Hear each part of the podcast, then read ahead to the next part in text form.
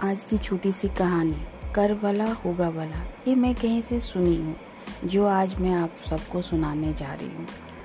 एक दिन एक औरत बस से ट्रेवल करती थी। उनका बहुत दूर था, रोज वो घर से आना जाना करके पढ़ाती थी। एक टीचर थी। तो उससे वहीं से एक रेजा कुली में काम करने वाली, एक उनसे भी ज़्यादा बुरी औरत जाती थी। वो देखती कि रोज वो रास्ते से अगर कोई पत्थर रहता, उसको हटा देती थी, प्लास्टिक रहता तो उसे उठा के डस्टबिन में डाल देती थी, ऐसा काम करती थी। तो बस में दोनों साथ में चढ़े। जब चढ़ी तो वो उसको बस में सीट मिल गया। मिलने के बाद, थोड़ी दूर जाने के बाद देखी कि जो टीचर थी, उनका पैर में दर्द था। वो देख रही थी। और जैसे ही देखी कि टीचर भी उठी तो अपना सीट छोड़ दी और बोली आप बैठ जाइए मैडम। तो मैडम पहले ना बोली बोली नहीं आपका पैर में दर्द है आप बैठ जाइए। वो बैठ गई। कुछ देर जाने के बाद एक सीट खाली हुआ तो वो, वो मैडम बोली कि आप बैठ जाओ। तो बोली नहीं। वो एक एक बच्चा खड़े लेके एक औरत थी तो बोली नहीं उसको बैठने दीजिए उसका बच्चा रो रहा है। तो फिर वो वो बच्चा माँ को बैठने दे दिया। कुछ देर जाने के बाद और एक सीट खाली हुआ तो मैडम ने बोला कि आप आप बैठ जाओ। तो बोली, नहीं, अभी ये बूढ़ा आदमी है, इनको बैठने देने दे दीजिए। तो बूढ़ा आदमी बैठ जाता है।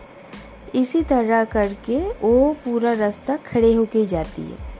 फिर जाते जाते जब उसका अपना स्टॉपेज आते आते बस ज़्यादातर खाली हो जाती है। तब वो मैडम, जो टीचर थी, वो पूछती है वो औरत से, वो लेडी से कि क्या बात है? आप अभी तक, आप क्यों नहीं बैठे? इतना बार आपको सीट मिला, आप क्यों नहीं बैठे? तब वो औरत बोले कि, मैडम जी, मैं तो कुछ भी किसी का सहाय्य नहीं हेल्प नहीं कर सकता हूँ।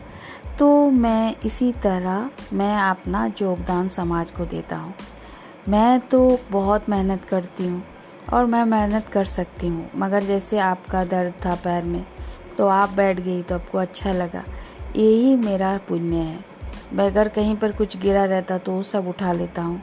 जो वो बच्ची की माँ कितना तकलीफ़ पा रही थी, बच्चा तो रो रहा था, उसको मैं बैठने दे दी तो वो भी तो मुझे धन्यवाद दी। इसी तरह पुण्य कमाती हूँ, क्योंकि मेरे पास तो उतना पैसा नहीं है। जो मैं दान दक्षिणा करूँ। तो मैं यही तरह अपना दान धर्म करता हूँ कि मैं किसी का अगर काम आ जाऊँ तो वही मेरी सबसे बड़ी योगदान है समाज के लिए। ये छोटी सी कहानी है कि कर भला तो होगी भली। धन्यवाद।